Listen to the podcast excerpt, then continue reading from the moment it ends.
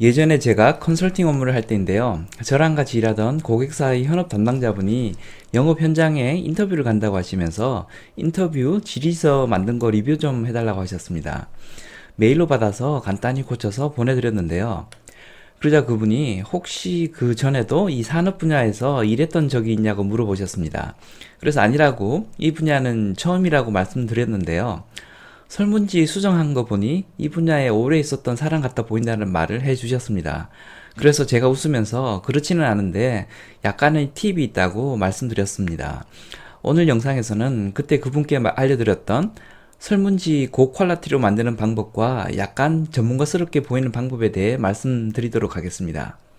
설문지나 인터뷰 지리스를 만들 때 처음부터 체계적이거나 논리적으로 만드실 필요는 없습니다.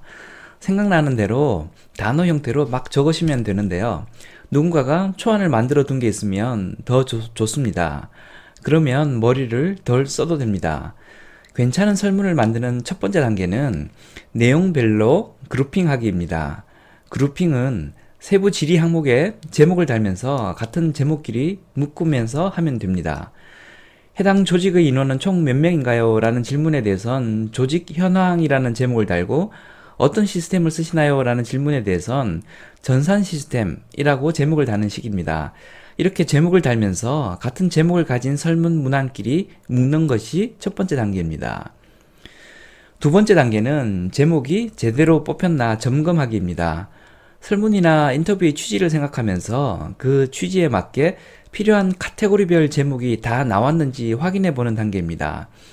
제목만 쭉 읽다 보면 아 이런 내용이 빠졌구나 하는 것들이 생각날 텐데요. 그러면 그 주제에 맞는 제목 하나를 추가하고 그 주제와 관련된 설문 문항을 만들면 됩니다. 어떤 제목들은 그 안에 담긴 설문 문항의 개수가 너무 많은 경우도 있는데요. 그럴 땐 그 카테고리를 둘로 나누어 제목을 두 개로 분리시키면 됩니다. 너무 마이너한 이야기거리밖에 없는 카테고리는 제목을 없애고 다른 제목에 합쳐버릴 수도 있습니다. 세 번째 단계는 각 카테고리별로 제목에 맞게 필요한 세부 설문 문항이 다 나열되었는지 확인하는 단계입니다. 두 번째 단계와 동일한데 레벨이 한 단계 낮아진 셈입니다. 제목에 맞는 설문 문항 중에 빠진 것 추가하고 세부 질의 항목의 내용이 너무 크면 둘로 나누고 너무 미약하면 없애버리는 작업을 하면 됩니다. 그리고 마지막 네 번째로 할 일은 질문의 순서와 문항수 조정하기입니다. 설문의 순서는 개괄적인 것에서 시작해서 구체적인 항목으로 이어지도록 하는 게 좋습니다. 머리를 쓰지 않아도 간단히 답할 수 있는 것에서 시작해서 머리를 써야 답할 수 있는 것으로 조정한다 생각하셔도 됩니다. 그리고 각 카테고리 내에 있는 세부 설문 문항의 개수도 가급적 비슷하게 맞추는 것이 좋습니다. 특정 카테고리의 질문 개수가 지나치게 많다면 제목을 달 때 논리적으로 세분화가 덜 되어 그런 것일 수 있습니다.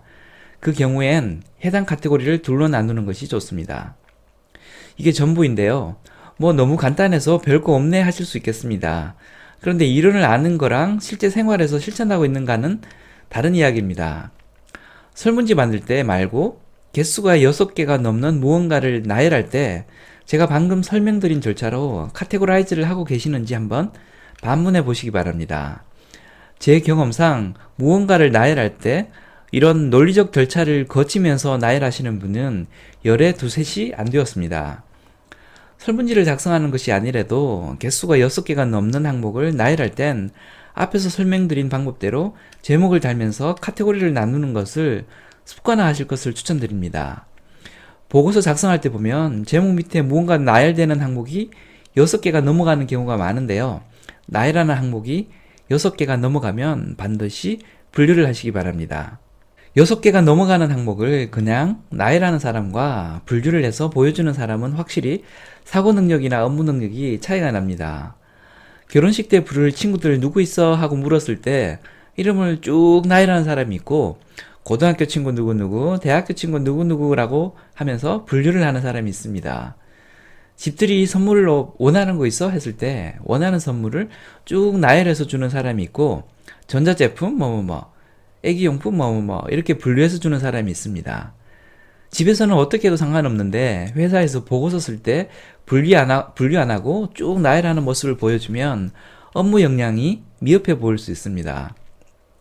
끝으로 그 분야의 전문가처럼 보이게 하는 팁을 말씀드릴까 하는데요. 어떤 분야든 그 분야 사람들이 아는 용어나 가치관, 습성 같은 것들이 있습니다. 예를 들어 야마라는 단어는 일본말로 산이라는 뜻인데요. 기자들 사이에서는 특종이 될 만한 엣지 있는 메시지를 의미한다고 합니다.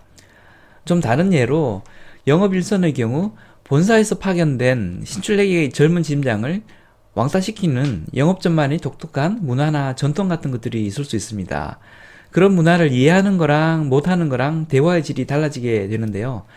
그냥 지나치기 쉬운 그런 특별한 문화나 용어 등을 잘 캐치해 두었다가 일상 대화나 설문지 만들 때 그런 개념에 아주 익숙하다는 듯이 사용을 하면 그 분야를 잘 아는 사람처럼 보이게 할 수 있습니다. 그렇게 보일 수 있으면 그 분야의 초짜일 경우 어쩔 수 없이 발생하는 토박이들만의 왕따나 무시 이런 걸 피할 수 있습니다. 운이 좋으면 토박이들보다 내공이 더 센 전문가처럼 대접을 받을 수도 있습니다. 지금까지 장풀이었습니다. 감사합니다.